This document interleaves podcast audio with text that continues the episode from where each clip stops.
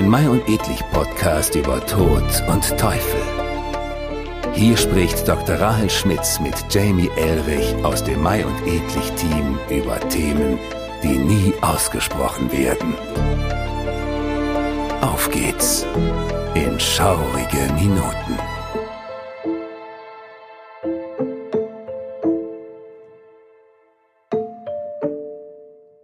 Damit hallo und herzlich willkommen zu Memento Macabre, einem Mai und Edlich Podcast über Tod und Teufel zur Ausstellung Tod und Teufel, die wir äh, dieses Jahr seit September im Kunstpalast Düsseldorf bestaunen können. Mein Name ist Jamie Elrich aus dem Team von Mai und Edlich und ich mache das Ganze natürlich immer noch nicht alleine, sondern habe dankenswerterweise unsere Expertin für das Macabre dabei, Dr. Rahel Schmitz. Hallo Rahel, wie geht's dir?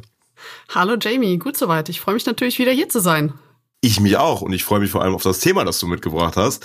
Äh, wir hatten ja schon in den letzten Folgen einmal darüber geredet, äh, dass wir uns heute vor allem gerne mit Sachen wie Burgruinen, äh, wie Friedhöfen und Spukhäusern beschäftigen wollen, nachdem wir uns in den ganzen Folgen davor ja äh, viel mit Tod, Teufel, Hölle und vor allem in der letzten Folge ja auch mit den Untoten beschäftigen dürften, die ja eben auch an solchen Orten äh, sehr sicher leben.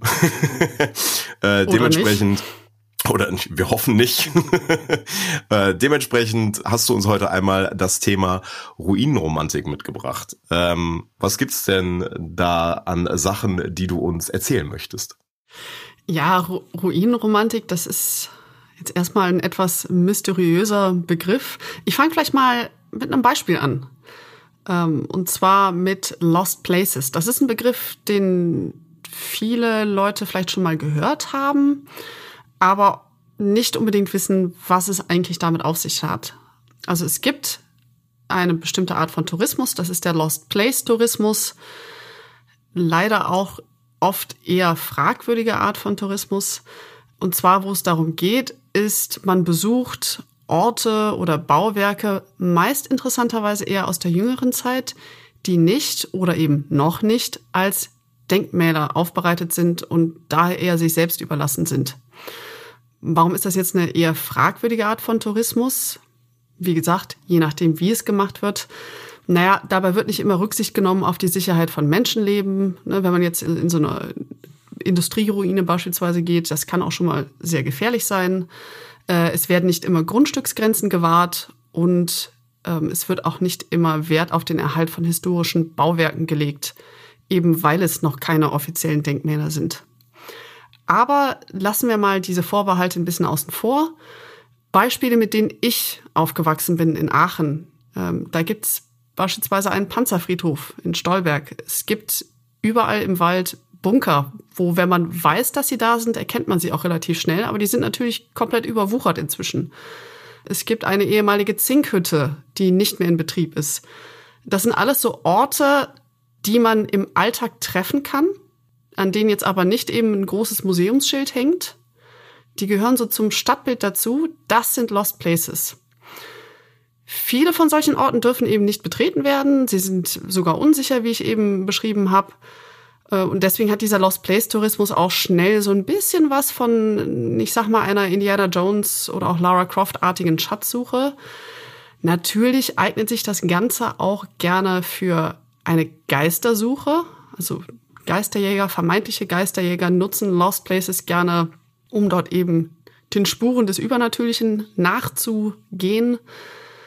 Aber jetzt muss man sagen, Lost Places hat auch eine ganz oder diese, dieser Trend zu Lost Places, das hat eine ganz eigene Ästhetik geschaffen, die auch, wie ich finde, etwas durchaus Schönes hat.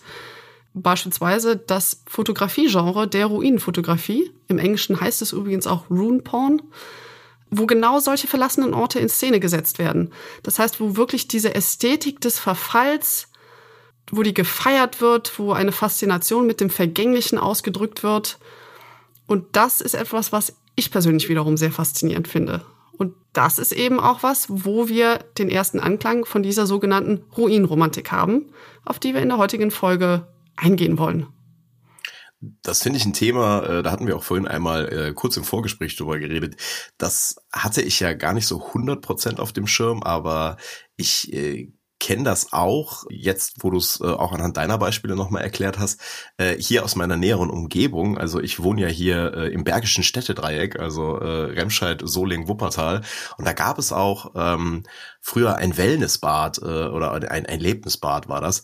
Äh, das hieß die Bergische Sonne. Und äh, da, da weiß ich noch, da war ich das letzte Mal wahrscheinlich so mit 20, 21, das ist jetzt auch schon ein bisschen her, aber ähm, da war das noch ein riesengroßes äh, Wellnessbad mit, mit Wellenbad, mit Strudelbad, mit äh, Massagen und sonst was. Also wirklich ein riesengroßes Teil, das man noch immer noch von der A46 sehen kann da. Und das ist jetzt auch komplett verfallen. Also es ist jetzt eine Ruine. Das ist auch wirklich, äh, so wie du es gerade beschrieben hast, das ist jetzt ein Lost Place, von dem es auch Videos gibt, äh, wie runtergekommen das Ganze jetzt ist und wie man da durchhaschen kann. Das ist, hat halt zwei oder drei Etagen und äh, in diesen Lost Place Videos davon sieht man dann auch so Sachen, wo man, die auch so eine Gruselfaszination dann eben haben, dass da irgendwo noch Badelatschen rumliegen, die, ähm, die, die, ähm, die, die Kacheln, die dann so ein bisschen aus dem Wellenbad so runterkommen und so. Das ist, es hat eine totale Faszination, weil das ja auch eben etwas ist, was man aus der eigenen Erinnerung noch lebendig kennt und das nun jetzt einmal nicht mehr ist. So ähnlich wie es ja auch analog zu den Sachen, die du beschrieben hast, bei diesen äh, Lost Places, äh, die ja so ganze Städte äh, dann eben sind, die ja durch durch äh, Braunkohle, äh, also durch Tagebau dann äh, leergefegt werden mussten. Die Leute mussten umgesiedelt werden, aber natürlich sind die Städte ja noch da und dann hat man so komplette Vorstädte mit drei, vier, fünf Einfamilienhäusern, die so aussehen, als könnten sie überall stehen, die auch komplett von innen noch ausgestattet sind, aber wo halt keiner mehr lebt. Und das ist, finde ich, ein, ein, sehr, sehr schönes äh, Beispiel, auch diese, den Grusel, den das hat, aber eben auch, ja, den Fas die Faszination der, der Vergänglichkeit auch in der eigenen Lebenszeit noch. Ja, und ich finde das Beispiel, was du genannt hast, die Bergische Sonne, das ist ja ein hochaktuelles Beispiel, wenn du sagst, du hast dieses Schwimmbad noch selbst erlebt und selbst genutzt. Also die Beispiele, die ich genannt hatte, Panzerfriedhof, Bunker im Wald, das ist halt aus dem Zweiten Weltkrieg bei dir ist das noch sehr aktuell und da sieht man auch einfach, wie schnell Gebäude verfallen, wenn sie sich selbst überlassen werden. Absolut, Aber absolut. Wir wollen nicht vorgreifen. Vielleicht ein bisschen Inhaltliches zur, zu dieser Folge. Wir werden den Blick eben nicht nur in fiktionale Welten werfen dieses Mal, also nicht nur in Filme, Romane, sondern wir befassen uns eben auch mit realen Orten, unter anderem wie dann der Bergischen Sonne. Und da wollen wir einfach mal gucken, wo uns die Folge heute hinbringt. Der Fokus soll eigentlich sein, dass wir ergründen, woher diese Faszination stammt, diese Ruinenromantik. Warum interessieren uns düstere, verlassene, teils auch zerfallene Orte? Und die meisten dieser Schauplätze, über die wir reden, sowohl im fiktionalen als auch im realen, die werden auf irgendeine Art und Weise mit dem Unheimlichen, aber eben auch einer gewissen Schönheit assoziiert. Und das ist diese Diskrepanz, der wir heute nachspüren wollen.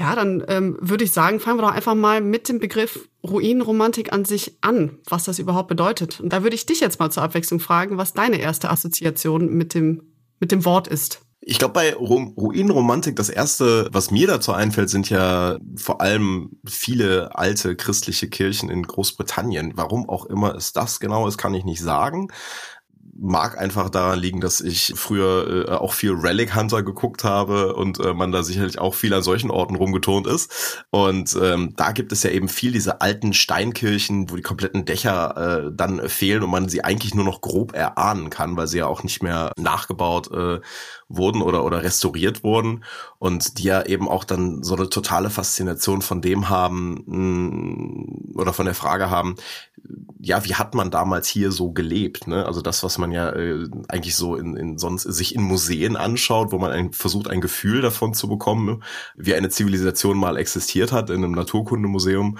wenn man sich das dann alles anguckt. Aber das ist ja eben noch auch noch da steht, wo es ursprünglich mal gestanden hat, nur halt eben äh, verfallen, vom Zahn der Zeit äh, zernagt quasi.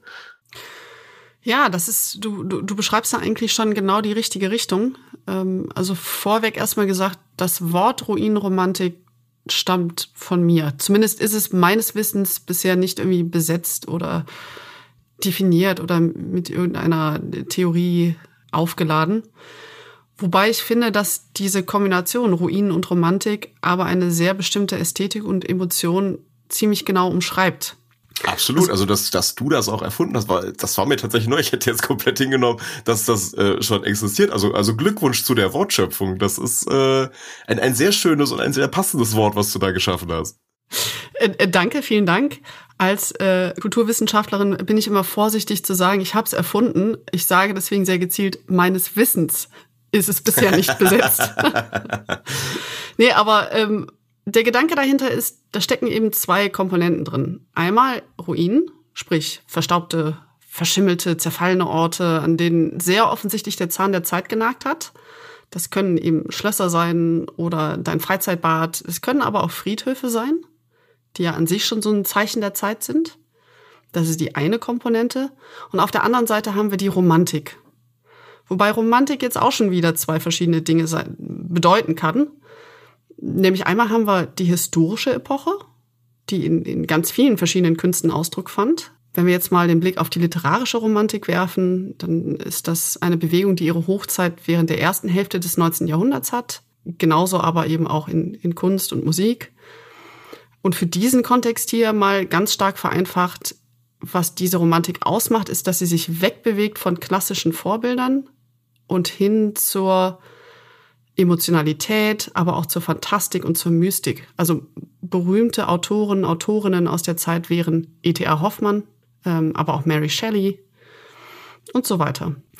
Natürlich, so im heutigen Sprachgebrauch benutzen wir das Wort Romantik aber selten in, dieser, in diesem historischen Sinne, sondern da benutzen wir das Wort für Begrifflichkeiten, die sich eben mit Sentimentalität oder Sehnsucht befassen.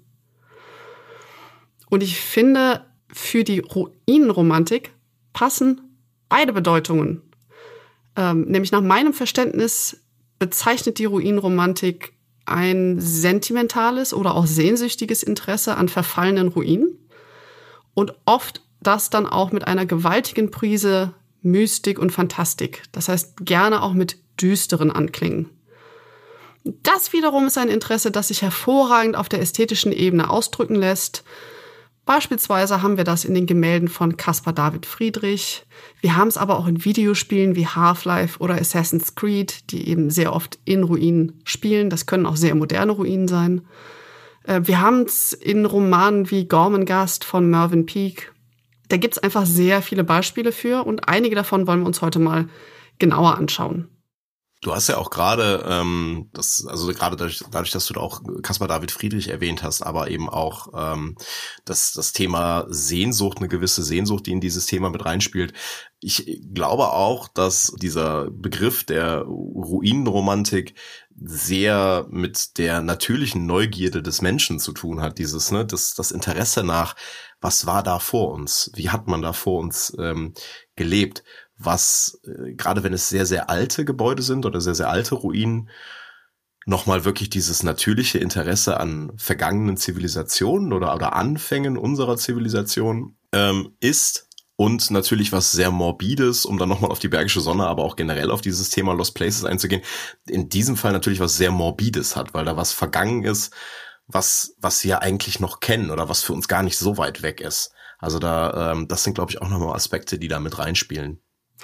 Ja, du machst da eigentlich eine sehr interessante Frage auf, weil der ganze Dreh- und Angelpunkt bei dieser Ruinenromantik, das ist ja erstmal die Frage, warum Ruinen spannend sind. Und ich behaupte daran, das liegt daran, dass insbesondere architektonische Ruinen ganz viele Zwecke erfüllen können.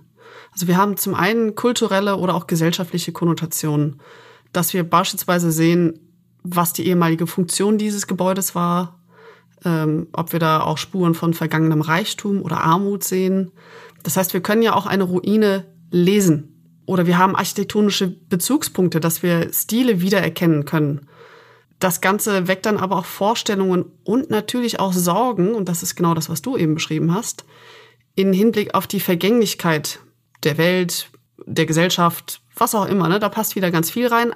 Aber durch diese Ruinen, die ja etwas aus der Vergangenheit sind, also indem wir uns diese Ruinen der Vergangenheit angucken, neigen wir auch dazu, immer ein bisschen den Blick in die Zukunft zu werfen.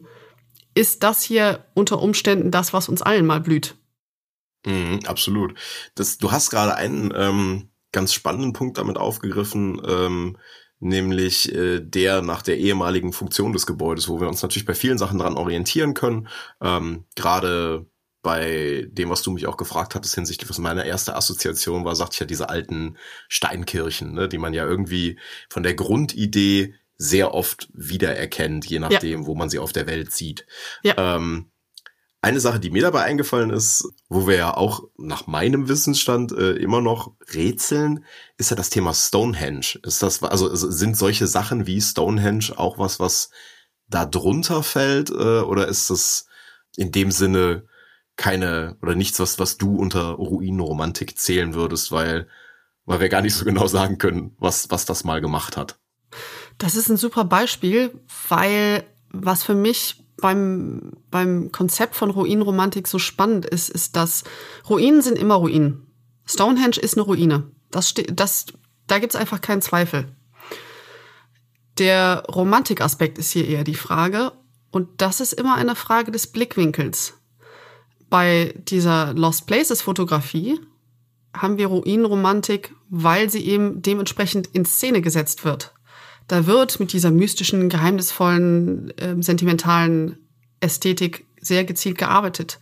In Fiktion ist es auch immer sehr einfach zu erkennen, wo du Ruinenromantik hast, weil der Film, das Videospiel, der Roman, völlig egal, der wird aber schon in Hinblick auf einen Effekt, den es erzielen soll, in Szene gesetzt. Bei realen Orten hängt das aber immer davon ab, welchen Blickwinkel du einnimmst. Du wirst auch zu Stonehenge deine popkulturellen Einträge finden, die eben diese unheimliche Atmosphäre nutzen, die die Ruinen dementsprechend in Szene setzen.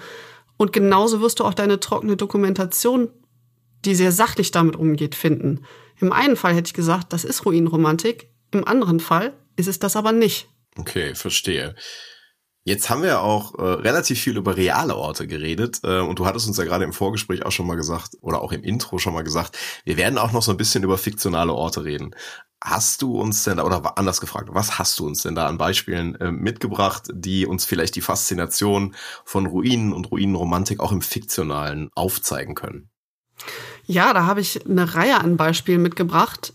Das erste Beispiel ist, dass im Grunde genommen fast jede Spukhauserzählung ein Beispiel für Ruinenromantik ist, weil eben diese Spukhäuser so in Szene gesetzt werden. Konkretes Beispiel wäre der Roman Spuk in Hill House von Shirley Jackson.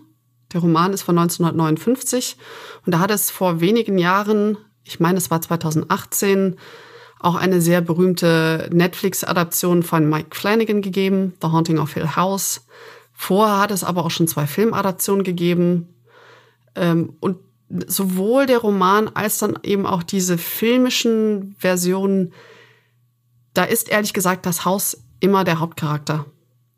Das Haus, wie es in Szene gesetzt wird, Hill House, das schon länger auch verlassen ist, weil da niemand wohnen will, weil da niemand wohnen kann.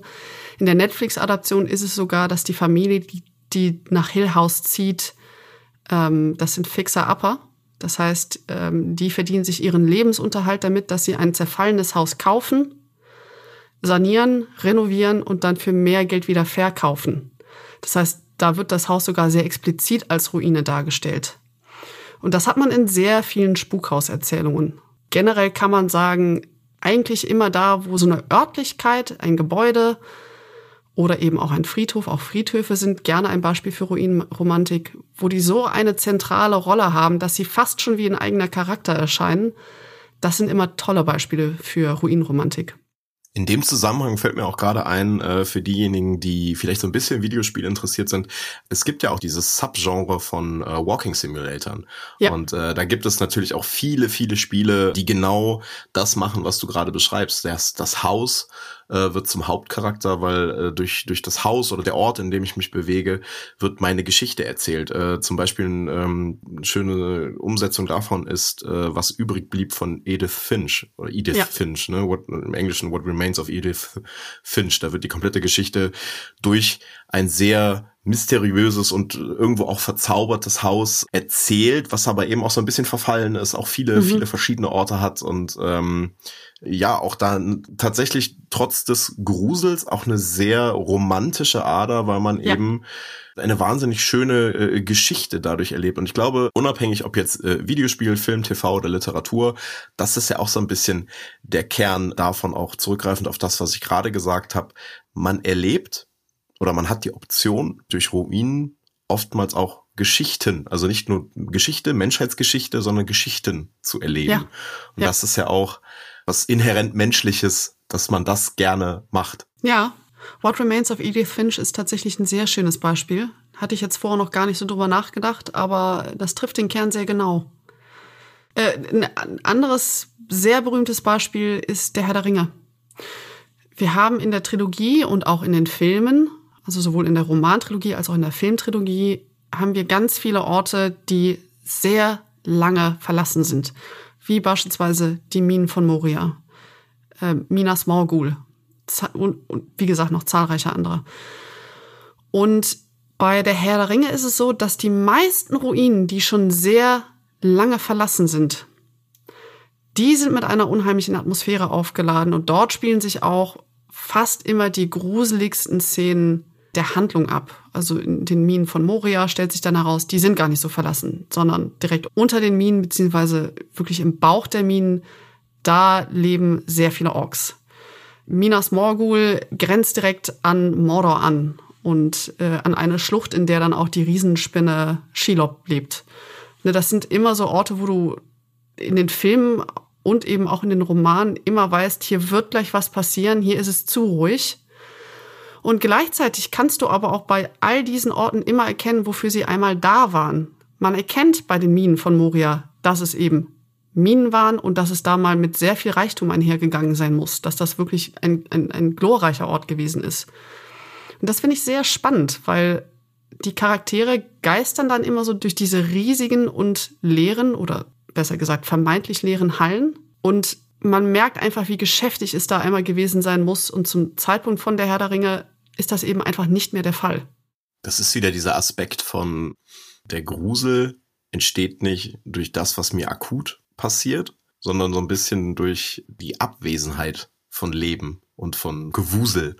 Das ist ein Aspekt, da kommen wir, glaube ich, später noch einmal drauf. Aber äh, dass das, diese Abwesenheit von Leben hat ja in der Regel einen Grund. Und ja. das ist das, was dann Angst macht. Das und was ich beim Der Herr der Ringe sehr spannend finde, ist, es gibt durchaus auch Ruinen, die erst seit kurzem verlassen sind, eben kriegsbedingt. Die haben aber nicht diese unheimliche Atmosphäre. Also man hat immer das Gefühl, dass erst im Laufe der Zeit sich diese Orte so mystisch aufladen, so unheimlich aufladen, bis sie dann diese ikonischen Minen von Moria sind, um aber dem Beispiel mhm. zu bleiben. Mhm. Ähm, noch ein anderes Beispiel, da haben wir auch schon hier im Podcast drüber geredet, nämlich das Upside Down aus der Serie Stranger Things. Das heißt, das ist eine Art Paralleldimension, die die Stadt, in der Stranger Things spielt, auf einmal in Form von Ruinen und so mit pilzartigen Wucherungen bedeckt zeigt. Und auch das ist eine Art von, von Ruinenromantik. Auch wenn das natürlich viel modernere Ruinen sind, weil es ist die Stadt, in der die Charaktere leben, aktuell leben, aber in so einer Ruinenversion übersetzt. Und sie können zwischen diesen beiden Welten hin und her wandern. Das setzt sehr stark auf das Unheimliche. Das ist jetzt ein Begriff, den wir im Laufe der Folge schon häufiger genannt haben. Das ist ein Wort, das in den Literaturwissenschaften zumindest tatsächlich ein stehendes Konzept ist und auch in den Filmwissenschaften. Um da jetzt mal so einen sehr kurzen Exkurs zu machen. Das Unheimliche, wie wir es heute meinen, geht auf Sigmund Freud zurück, wobei ich es selber losgelöst von Freud betrachte, weil Freud auch da eben sehr viel Kastrationsangst und Psychoanalyse reingebracht hat, die mich eher weniger überzeugt. Was er aber ganz gut beschreibt bei seinen Ausführungen zum Unheimlichen ist dieses Gefühl davon, dass Bekanntes verfremdet wird oder dass wir unerklärliche Doppelungen haben wie Déjà-vu oder dass wir glauben, Doppelgänger zu sehen. Und dass da eben so ein gewisses Gefühl der Unruhe und des Unheimlichen ausgelöst wird. Das heißt, das Unheimliche, wie wir es in Stranger Things haben mit dem Upside Down, das ist einfach nochmal so eine ganz bestimmte Geschmacksrichtung des Grusels, würde ich so sagen. Ja, kann ich, kann ich auch total nachvollziehen. Ich äh, habe mir hier noch gedacht, dass das Unheimliche gerade bei Stranger Things äh, in der Art und Weise, wie diese Paralleldimension Grusel auslöst, ja auch ähm, dadurch passiert, dass der Verfall ähm, der wird ja eben durch, durch diese pilzartigen Wucherungen gezeigt in der Serie. Ähm, aber wir sehen ja, jedenfalls für die Zeit, in der die Serie spielt, sehen wir ja neue Ruinen, also Dinge, so ähnlich wie bei diesen Lost Places Städten, die wir ja. angesprochen haben. Vielleicht ist das ja auch das, was dann daran spannend oder unheimlich beziehungsweise gruselig ist, während so alte Ruinen ja oftmals ein Mysterium haben. Was ist mit den Zivilisationen passiert? Was sind Nutzungen hier gewesen? Wie wurde das verwendet? Siehe Stonehenge, siehe alte, diese alten Steinkirchen, ähm, haben diese neuen Ruinen, nenne ich es jetzt mal, die haben ja so einen katastrophenhaften Grusel. Ja, also total. weil wir wissen, da ist irgendwas Schlimmes passiert oder irgendwas Schlimmes residiert hier, da, weil es keine Menschen gibt. Äh, und so entsteht hier, glaube ich, auch das Unheimliche und eben dieser Grusel. Ich würde behaupten, je moderner, je aktueller die Ruine ist, desto unheimlicher ist sie, weil sie eben näher an uns und unserer Lebensrealität dran ist. Deswegen finde ich dein Beispiel von dem Freizeitbad sehr beeindruckend, weil es ist noch ein Teil der gelebten Zeit. Absolut. Ich sehe, ich sehe auch schon, dass, dass äh, wir beide machen mal einen Firmenausflug in die Ruinen der Bergischen Sonne. Sehr gerne. Also ein paar andere Beispiele, die das sehr schön in Szene setzen, finde ich, ist einmal aus der Welt der Videospiele. Da hätten wir das Spiel Bloodborne, wo es eine ganze Stadt ist. Interessanterweise im viktorianischen Stil oder inspiriert durch die Ästhetik der viktorianischen Zeit. Das ist deswegen spannend, weil auch dieses viktorianische Zeitalter ein Zeitalter ist, wo ich sagen würde, da ist die Ruinenromantik zum ersten Mal so richtig in den Vordergrund gedrungen. Die ist deutlich älter, wir haben uns schon immer für Ruinen interessiert. Aber die Viktorianer haben da eben, also Viktorianer, England zur Zeit von König Victoria, 19. Jahrhundert, die haben da eben eine richtige Kunst draus gemacht. Die hatten auch sehr viel Todessymbolik. Ähm, das ist was, wo wir sicherlich auch noch drauf zu sprechen kommen, wie da einfach auch die Sichtweise der Welt war. Deswegen finde ich sehr spannend, dass dieses Videospiel Bloodborne gezielt die Ästhetik der Viktorianer aufgreift um dann aber eine Stadt zu zeigen, die gerade beim Verfallen ist, beziehungsweise teilweise eben auch schon im Zustand einer Ruine angekommen ist. Andere Beispiele auch aus der Videospielwelt wären die Metro-Videospiele, die allerdings wiederum auf einer Romanreihe basieren von Dimitri Glukowski. Die spielen allesamt in der Moskauer Metro nach dem nuklearen Holocaust. Also es hat ein nukleares Event gegeben. Es ist ein bisschen unklar in den Romanen. Hat es einen Krieg gegeben? Hat es einen Unfall gegeben? Was ist mit der Welt überhaupt passiert? Niemand weiß es so recht. Es gibt noch Überlebende aus der Zeit, bevor sie in die Metro gezogen sind. Die sind aber größtenteils schon verstorben und die wenigen Leute, die es noch überlebt haben, waren sehr klein, als sie eben in die Metro geflüchtet sind. Das heißt, sie haben nur sehr schwammige Erinnerungen an die Welt vor der Metro. Und inzwischen hat sich eben eine ganze Gesellschaft in der Moskauer Metro etabliert, die mit knappen Ressourcen auskommen müssen. Und jede Station hat so ihr, ihre eigene politische oder auch religiöse Identität entwickelt. Das heißt, die Stationen übernehmen im Grunde genommen die Rolle von kleinen Städten. Ja, und das ist auch, äh, finde ich, ein schönes Beispiel, wenn man da innerhalb der Logik von dem Buch den Perspektivwechsel vornimmt. Es gibt ja da immer wieder die Ausflüge an die Oberfläche durch diese eine Gruppe von von sehr mutigen Abenteurern, die in den Büchern dann auch glaube ich Stalker heißen. Ja, ja. Und für die sind ja dann die Überbleibsel an der Oberfläche so ein bisschen das, was für uns äh, diese alten Ruinen sind, weil die auch dann teilweise, weil es schon eigentlich, also in der Logik des Buchs sehr weit in der Zukunft spielt, und unsere Zivilisation, für die relativ weit weg ist, das gar nicht mehr so richtig übrig geblieben ist. Wofür haben wir denn diese Gebäude hier verwendet oder was haben wir hier äh, so richtig gemacht? Und äh, das, das finde ich auch ist ein spannender Aspekt dann wiederum in der Geschichte des Buchs. Auch die Vorstellung von Opulenz, die damit einhergeht. Ja. Ne, Gerade Moskau ist eine opulente Stadt in vielerlei Hinsicht. Und die Flüchtlinge, wenn man sie denn so nennen will, sie sind ja inzwischen einfach die neue Moskauer Gesellschaft in der Metro eben. Die haben überhaupt kein Verständnis, warum man eine derart große, opulente Bibliothek beispielsweise gebraucht hat. Weswegen die Bibliothek auf einmal total religiös aufgeladen ist. Die muss was Mystisches haben, da muss es das eine Buch der Wahrheit geben. Und wenn wir das gefunden haben, ne, da gibt es auf einmal eine komplette Prophezeiung, warum es diese riesige Bibliothek gibt oder warum man den Kreml nicht anschauen darf weil sonst das wird man war nämlich verrückt. noch das eine Spiel, das eine Beispiel, auf das ich hinaus wollte. Ne? Dieses, du hast es wunderbar äh, nämlich gerade gesagt mit der Opulenz. Äh, das Beispiel von Opulenz es gibt in dieser Welt von Metro gibt es keine Opulenz. Alles ist, äh, also es ist jetzt gar nicht mal per se bezogen auf die Moskauer Metro. Wer schon mal eine Metro in der Regel von innen gesehen hat, also ich glaube, die meisten sind sich da sehr ähnlich. Es gibt sicherlich ein paar äh, nochmal opulentere Beispiele äh, an Stationen, die sehr, sehr schön aussehen, aber eine Metro ist halt in der Regel unter der Erde und äh, grau. Und ja, ich weiß, nicht alle Metros auf der Welt sind unter der Erde und grau, sondern auch sehr schön. Ähm, aber ähm, da ist es halt so und diese Opulenz, die dann eben durch beispielsweise den Kreml oben dann da stattfindet, genau das ist das eine Gebäude, was man nicht angucken darf. Weil ich weiß gar nicht mehr so genau, ich glaube, da leuchtet irgendein Licht oder da sind Monster und irgendwie, da wird man verrückt, wenn man da reinguckt.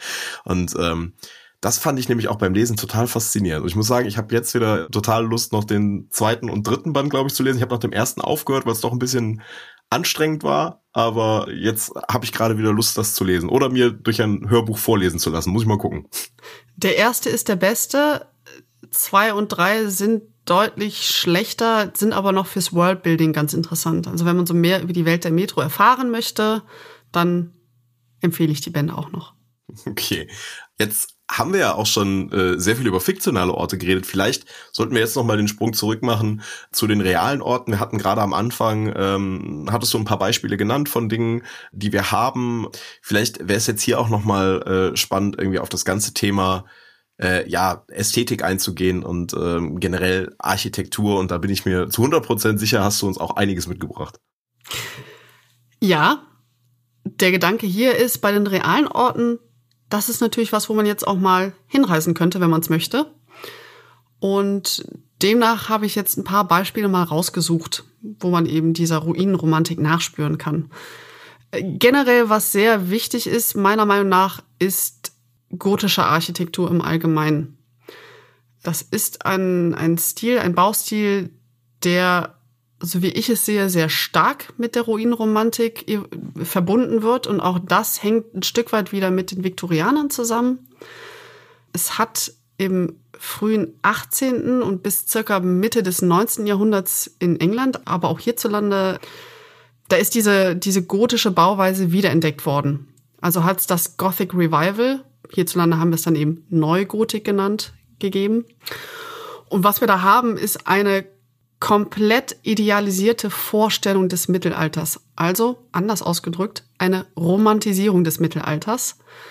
Daher bietet sich das auch für eine Ruinenromantik sehr an wo eben die Werte von Ritterlichkeit wie Demut, Würde, Tapferkeit, Großzügigkeit, die sind in so einem goldenen Licht dargestellt worden. Ähm, das hat mit der Realität des Mittelalters relativ wenig zu tun, hat aber dazu geführt, dass es eben einen, richtig, einen richtigen Trend in der Architektur gegeben hat.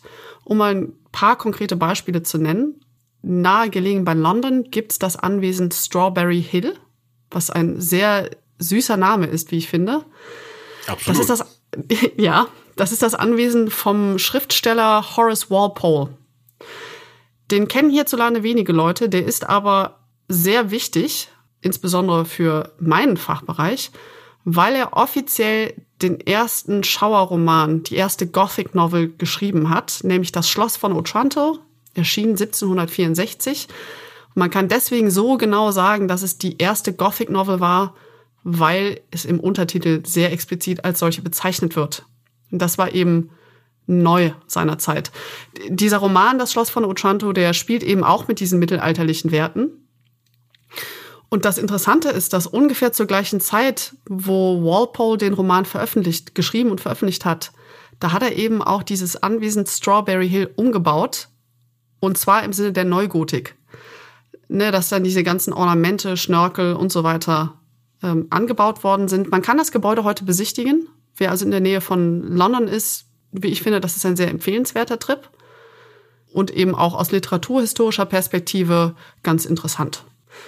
Ein zweites Beispiel, das liegt jetzt ein bisschen näher, das ist die Löwenburg bei Kassel. Und es heißt Löwenburg, aber dieses Gebäude ist von Anfang an als Burg Ruine geplant worden. Das ist eine künstlich erschaffene Ruine. Und zugleich eines der frühesten Beispiele der Neugotik in Deutschland. Also da ist nie der Gedanke gewesen, eine, eine vollständige Burg zu bauen, die noch funktionstüchtig ist, sondern eben immer schon eine zerfallene Burg nachzustellen. Das ist auch eine witzige Idee. Das erinnert Total. mich irgendwie so ein bisschen daran, als hätte man damals überlegt, sich eine Art Abenteuerpark zu bauen, nur dass man das dann eben mit einer, mit einer Burgruine macht. Ja, ich glaube, das ist auch genau der Gedanke dahinter gewesen. Dass man eben dann diese mittelalterlichen Ruinen äh, wieder etwas greifbarer macht.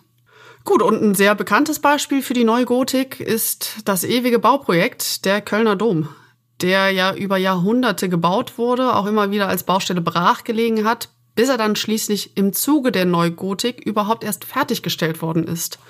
Wäre die Gotik nicht wieder so in den Trend gekommen, wäre es wahrscheinlich deutlich schlechter gestanden um den Bau des Kölner Doms.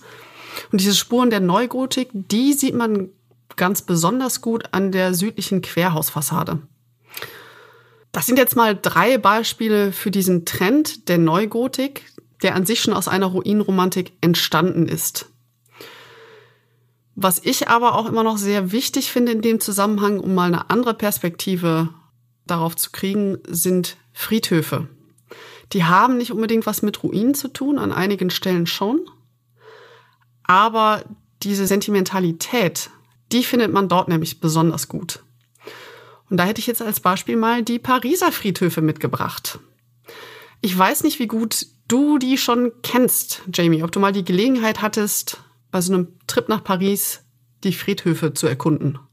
Leider gar nicht. Ich war äh, in Paris selber noch nie. Das steht irgendwo immer noch auf meiner To-Do-Liste, aber Friedhöfe per se, da habe ich sicherlich gleich auch noch mal ein, zwei Punkte zu, wo es, was so auch so eine Faszination ausmachen kann, beziehungsweise wo es auch noch spannende gibt. Okay, da bin ich sehr gespannt. Dann lass mich doch gerade ein paar Sätze zu diesen Pariser Friedhöfen erzählen. Generell, die Stadt lockt eben nicht nur wegen Eiffelturm, Louvre und Co., sondern auch mit diesen historischen Friedhöfen, denn die erzählen sehr viel über die Stadtgeschichte, wenn man denn genau hinschaut. Mitte des 18. Jahrhunderts ist Paris rasant gewachsen. Das hat aber auch Konsequenzen für die Friedhöfe gehabt, denn die innerstädtischen Friedhöfe sind überbelegt worden. Und um da irgendwie mit dieser Zahl an Leichnamen, die bestattet werden mussten, zurechtzukommen, sind die Liegezeiten immer weiter verkürzt worden, was zur Folge hatte, dass Leichname nicht mehr ausreichend verwest wurden und Krankheiten mitten in der Stadt ausgebrochen sind. Und da hat es einen kritischen Höhepunkt gegeben, so um 1779, wo das Erdniveau in Anführungszeichen des Cimetière des Innocents, der wirklich mitten in der Stadt lag, den gibt es inzwischen nicht mehr, bei über zwei Metern angekommen war. Und zahlreiche Menschen, die in der unmittelbaren Umgebung gewohnt haben, sind an den Folgen einer Faulgasvergiftung gestorben. Das habe ich, also das, äh, das habe ich noch nie gehört und ich, für, für mich klingt das, in meinem Kopf bildet sich direkt der, der, der Plot eines Dan Brown Romans, wo mysteriöserweise Menschen sterben und der äh, absolut professionelle Detektiv mit seiner Assistentin äh, in Paris auftaucht und sie den mysteriösen Fall lösen, wo es sich wahrscheinlich um Geister drehen wird und nur damit am Ende rauskommt, dass es eine Faulgasvergiftung ist, weil es einfach zu viele Tote gibt. Ja, das ist auch was, wo man natürlich selten drüber nachdenkt, weil wir inzwischen sehr reglementierte ähm, Friedhofvorgaben haben. Aber natürlich kann ein Friedhof ein hygienisches Risiko sein. Die Konsequenz eben von diesem kritischen Höhepunkt bei den Pariser Friedhöfen war, dass dann vier neue Friedhöfe entstanden sind, und zwar außerhalb der damaligen Stadtgrenzen, um eben dieses Hygienerisiko zu senken. Und das sind heute die berühmten Pariser Friedhöfe, wie wir sie kennen. Da hätten wir beispielsweise einmal das, was offiziell Nordfriedhof heißt. Man kennt ihn aber allgemeiner als den Cimetière de Montmartre. Auf circa elf Hektar Fläche ist also schon relativ groß. der ist heute insbesondere wegen seiner vielen Katzen berühmt, die zwischen den Grabmälern umherstreunern, die sich sonnen auf den äh, warmen Pflastersteinen. Und die Grabmäler, die man da findet, die reichen von schlicht bis historisch. Die sind mal verfallen, mal sind sie gepflegt, aber sie sind immer äußerst individuell gestaltet. Die sind also nicht einheitlich, sondern man kann auch von den Grabmälern viel erkennen, was ist denn das für eine Person gewesen, die hier begraben wurde. Ein paar berühmte Leute, die da liegen, um mal so einen Namen zu nennen. Heinrich Heine. Ah. Äh, äh, er liegt dort. Michael Lonsdale, äh, der Erfinder vom Saxophon liegt da. Es gibt zahlreiche Regisseure, generell Schauspieler auch, Filmpersonen, um es mal allgemeiner zu sagen. Die liegen oftmals auf dem Cimetière de Montmartre. Magst du uns denn einmal, weil du es gerade erwähnt hast, weil es auch ein Stück weit zu meiner persönlichen Belustigung bedient, äh, wie heißt nochmal der Erfinder des Saxophons? Adolf Sachs. Finde ich fantastisch. Das ist das Saxophon, ja. Das er hat es nach sich selbst ja. benannt. ähm, dann ein anderer, ich gehe jetzt mal nur auf zwei der Friedhöfe ein. Wahrscheinlich ebenso bekannt, wenn nicht sogar noch bekannter, ist der Cimetière de Père Lachaise. Das ist der Friedhof im Osten der Stadt und der ist mit 44 Hektar der größte Friedhof Paris. Und 44 Hektar, das ist schon eine ordentliche Menge. Also wenn man den besichtigen will, empfehle ich einfach Zeit mitzubringen, weil es ist sehr angenehm, dort auch Zeit zu verbringen. Warum? Es ist ein Parkfriedhof und interessanterweise ist es wohl der erste als Parkfriedhof angelegte Friedhof ähm, der Welt. Der wurde 1804 eröffnet. Und nimmt man jetzt mal sämtliche Bestattungsmöglichkeiten zusammen. Es gibt also Grabstätten für Beerdigungen, es gibt aber auch Beinhäuser, es gibt Urnenplätze. Nimmt man alle diese Bestattungsmöglichkeiten zusammen, dann dürften hier an die drei Millionen Menschen ihre letzte Ruhestätte gefunden haben. Das ist also die Menge einer guten Großstadt, die dort mhm. ruht. Absolut. Und dieser Friedhof, der ist schon fast labyrinthartig strukturiert. Also das sind verworrene kleine Gassen, die auf einmal von breiten Wegen abgeben. Ähm, die führen mal zwischen Monumenten durch, Gräber, Denkmäler. Und das Spannende ist, wenn man sich wirklich im Herzen des Friedhofs befindet, dann hört man von der umliegenden Großstadt nichts mehr. Obwohl er inzwischen eben, klar, Paris ist auch gewachsen seit dem 18. Jahrhundert, mitten in Paris liegt. Er liegt also nicht mehr außerhalb der Stadtgrenzen. Man hört aber von dieser tosenden Großstadt nichts mehr. Unter anderem, um das, das ist sehr faszinierend, habe ich auch nicht mit gerechnet, dass wirklich Paris komplett ausgeblendet werden kann, aber es geht. Auf dem Friedhof. das stimmt. Ja, das ist so ein bisschen wie das äh, Phänomen, das man hat, wenn man im, äh, im Central Park in New York ist. Ne, man ist ja wirklich, also New York ist ja einfach äh, wahnsinnig groß, wahnsinnig laut und äh, wenn man dann aber doch im Central Park drinsteht, ähm, ja. dann blendet man den Rest dieser Riesenmetropole einfach aus. Ja. Vielleicht auch hier noch so ein paar bekannte Namen, die von, von Personen, die ihre letzte Ruhestätte auf, auf dem Friedhof Père Lachaise gefunden haben. Das wären einmal Frédéric Chopin, also sein Körper, nicht sein Herz. Sein Herz ist in Warschau. Oscar Wilde liegt hier. Und ebenso Georges Méliès. Das heißt, einer der ersten Filmemacher. So unterm Strich, um mal so jetzt bei den Pariser Friedhöfen so ein kleines Zwischenfazit zu ziehen. Die sind extrem abwechslungsreich in ihrer Ästhetik. Ne? Viele Baustile, äh, die Monumente verraten sehr viel über die Leute, die da liegen, aber eben auch über die Begräbniskultur der verschiedenen Zeiten. Man sieht ja bei den Friedhöfen auch die verschiedenen Epochen, wo, wann Leute begraben worden sind. Und das dann noch zusätzlich eben mit diesem Element, dass man in der Großstadt völlig zur Ruhe kommen kann, das finde ich extrem faszinierend. Absolut. Also ähm, das kann ich nachvollziehen. Ich hatte mir, während du erzählt hast, äh, von den ganzen Pariser Friedhöfen noch überlegt, ob und inwiefern die Pariser Katakomben in einem ähnlichen, ja, wie soll ich sagen, in einem ähnlichen interessanten Part irgendwie liegen, äh, weil ich, ich weiß selber, ich war noch nie da drin. Ich war selber, wie gesagt, noch nie in Paris leider, aber ich äh, kenne halt sehr viele Geschichten äh, über die Pariser Katakomben, ähm, aber ja, so ein bisschen, so komplett die Historie dahinter kenne ich jetzt auch nicht. Ich glaube, das ist jetzt auch nichts, wo man irgendwie en Detail drauf äh, eingehen muss. aber hat natürlich auch eine gewisse Faszination dadurch, dass da ja auch viele ja menschliche Gebeine auch einfach ja. liegen. Das ist ein schönes Beispiel. Über die Katakomben hatte ich vorher noch gar nicht nachgedacht, weil ich so auf die Friedhöfe an sich konzentriert war. Aber ja, in dem Zusammenhang sind natürlich auch die Katakomben interessant und alles zusammen, würde ich sagen, eben wieder, weil es so viel über die Stadtgeschichte verrät. Und so ein schöner Hinweis darauf ist, wie Begräbniskultur auch Stadtgeschichte und teilweise auch Landesgeschichte offenbaren kann. Ja, absolut. Und ich glaube, in, in, in dem Zusammenhang, ich hatte ja gerade gesagt, ich habe noch ein, zwei Beispiele, die, die mir noch zu bekannten Friedhöfen, die auch auf eine Stadtgeschichte einzahlen, aber auch generell auf menschliche Historie. Und das ist zum einen äh, ein Friedhof, wo ich die Stadt auch immer wieder gerne empfehle, ist nämlich Prag. Äh, in oh, Prag ja, gibt es toll. sehr viele schöne, schöne Orte, aber eben auch sehr viele Friedhöfe, unter anderem den alten jüdischen Friedhof in, äh, im Stadtteil Josefov. Das ist glaube ich, mehr oder minder die Prager Altstadt auch. Und das ist ein, ein sehr kleiner Friedhof, der ist nur circa, wo wir gerade, glaube ich, von elf Hektar Fläche geredet haben, ist jetzt nur ungefähr ein Hektar groß. Und die, die Faszination dieses Friedhofs ist, wie soll ich das beschreiben? Die Faszination ist tatsächlich die, dass der so, so voll gepröft auch ist, äh, mhm. wie er physisch auch mit Gebeinen ist.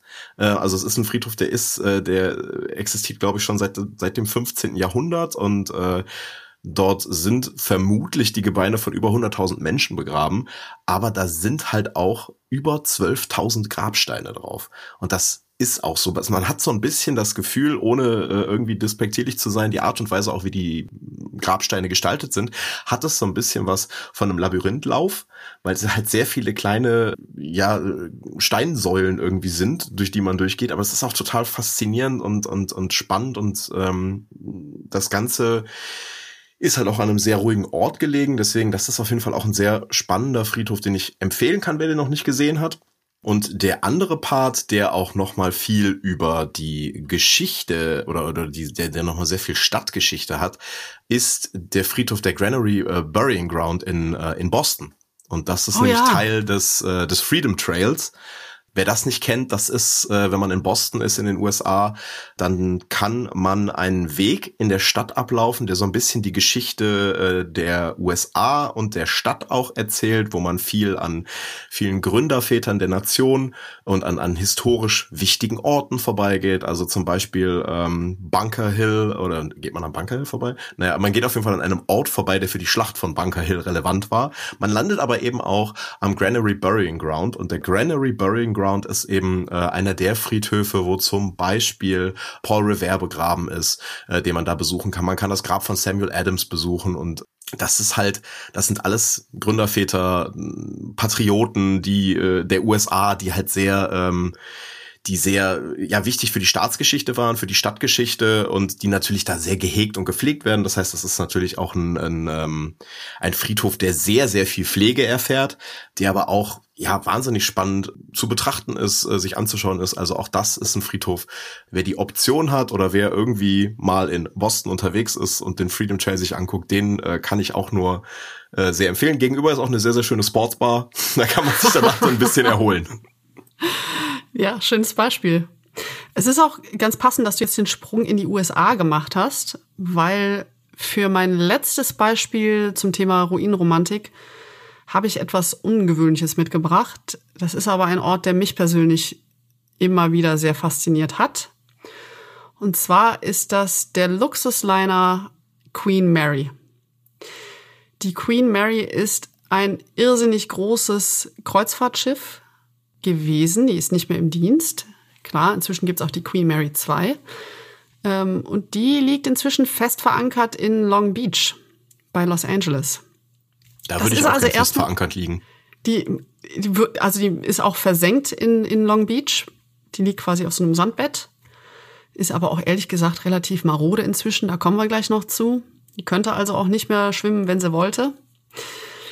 Die Queen Mary ist jetzt keine Ruine im eigentlichen Sinne, und irgendwo aber doch.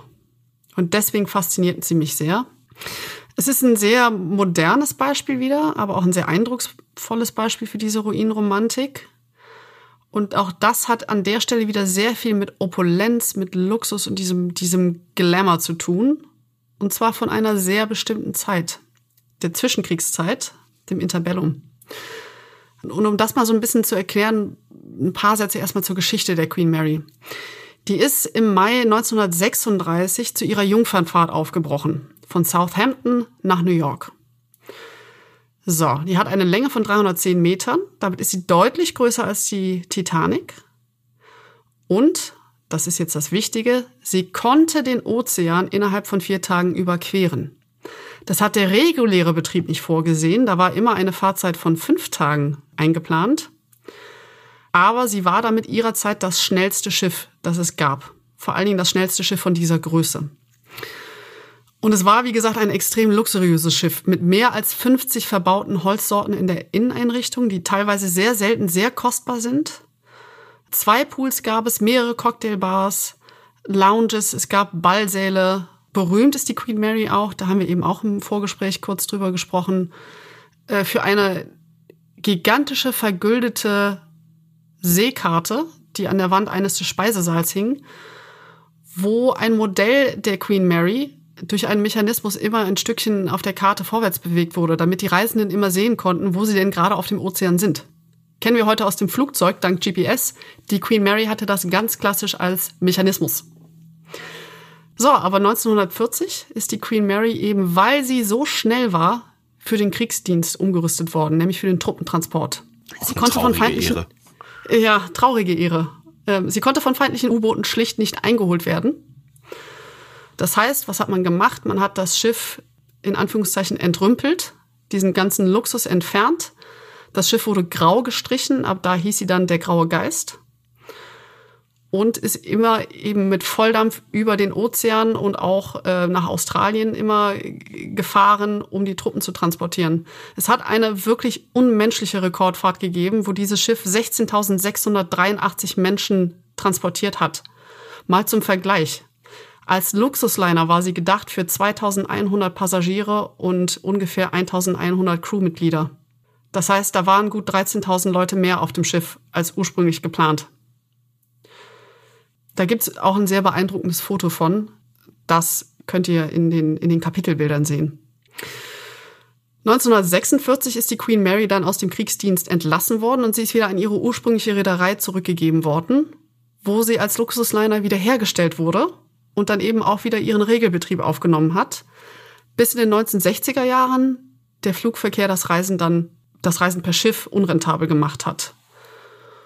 Und an Halloween, was ich sehr schön finde, an Halloween 1967 ist die Queen Mary dann ein letztes Mal in See gestochen, um im Hafen von Long Beach permanent verankert zu werden, wo sie bis heute als Hotel- und Touristenattraktion liegt. Das heißt, sie kann besichtigt werden. Ähm, wobei man sagen muss, der Zustand des Schiffes ist nicht mehr gut. Und das ist das, was ich meinte. Ist es jetzt eine Ruine oder nicht? Ehrlich gesagt, die Queen Mary ist eine doppelte Ruine weil zum einen das Schiff erfüllt seinen ursprünglichen Zweck nicht mehr.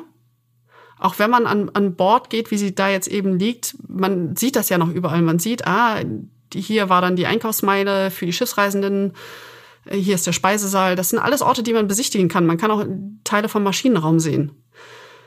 Aber natürlich, das Schiff fährt nicht mehr, was schon mal das eine seltsame Gefühl auslöst, dass man an so einem Ort ist, der seinen eigentlichen Zweck nicht mehr erfüllen kann. Und eben aufgrund dieser hohen Betriebskosten verfällt auch die Queen Mary als Hotel immer zunehmend. Die rostet einfach. Und äh, einige der, der Hotelräume kämpfen mit Feuchtigkeit und so weiter und so fort. Das heißt, was wir da haben, ist eine sehr spannende Diskrepanz zwischen dem opulenten Luxus, den sie ja wieder hergestellt haben. Man kann immer noch viele dieser über 50 Holzsorten sehen, wenn man an Bord geht. Diese Diskrepanz zwischen diesem Luxus und dann der spartanischen Gestaltung während der Kriegsjahre und auch die kann man heute noch nachvollziehen. Es ist beispielsweise sehr seltsam, wenn man über das Deck flaniert und auf einmal an einem Flakgeschütz vorbei spaziert. Und dann kommt eben noch dieser tatsächliche Zerfall dazu, dass das Schiff offensichtlich nicht mehr gepflegt werden kann, weil es zu teuer ist. Was jetzt noch so ein Fun Fact ist, weswegen ich es sehr charmant, charmant finde, dass die Queen Mary an Halloween, ausgerechnet an Halloween zu ihrer letzten Reise aufgebrochen ist, dieses Schiff ist auch einer der beliebtesten Orte für Geisterjäger, weil sie zählt zu den weltweiten Top-Orten in puncto Geistersichtungen. Es gibt kaum einen Ballsaal, Aufzug, Swimmingpool, äh, der nicht von Geistern heimgesucht wird. Es gibt sogar eine ähm, Schiffskatze, eine Geisterschiffskatze. Ich persönlich habe sie nicht entdeckt, aber sie soll, man soll, man soll sie in verschiedenen Gängen miauen hören können.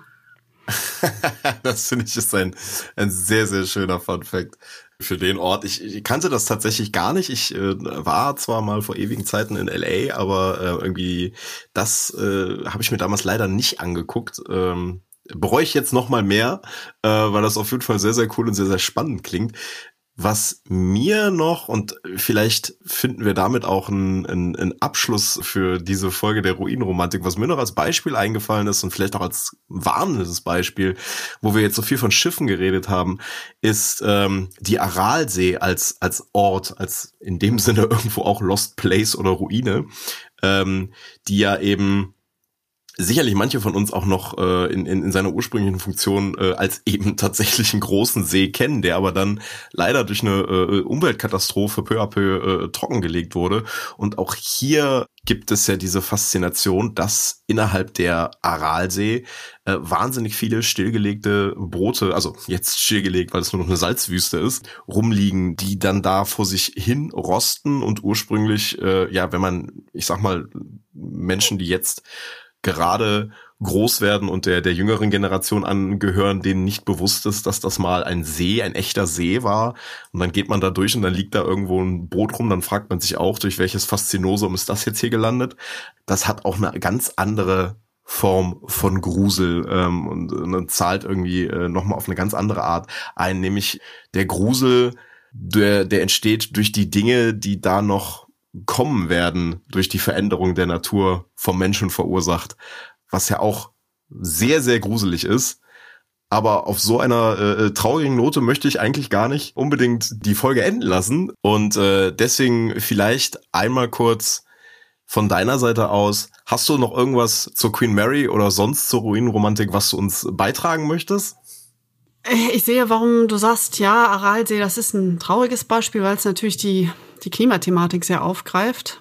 Na, auch da wieder durch den Blick in die Vergangenheit, da ist ja die Katastrophe schon passiert, haben wir den Blick nach vorne, was könnte mal passieren. Ähnlicher Effekt auch mit der Osterinsel, mit Rapa Nui. Generell finde ich aber, dass Ruinenromantik, und deswegen eben, es ist eine Romantik. Klar hat das was Unheimliches und kann es was Trauriges sein. Aber Sentimentalität ist nicht nur ein negatives Gefühl.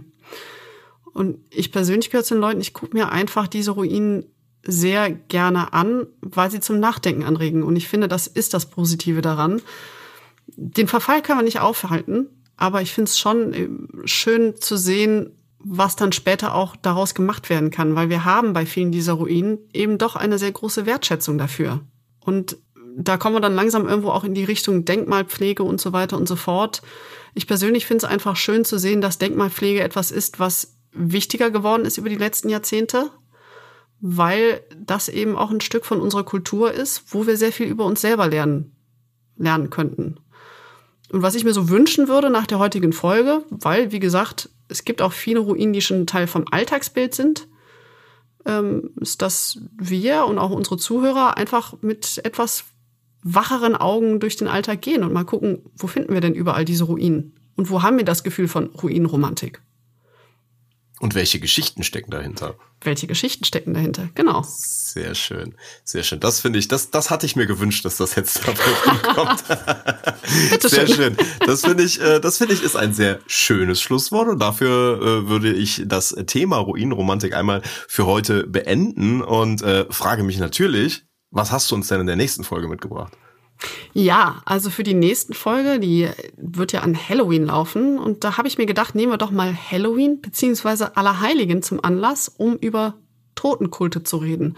Was sind denn Totenkulte überhaupt? Wie stellen wir uns die vor?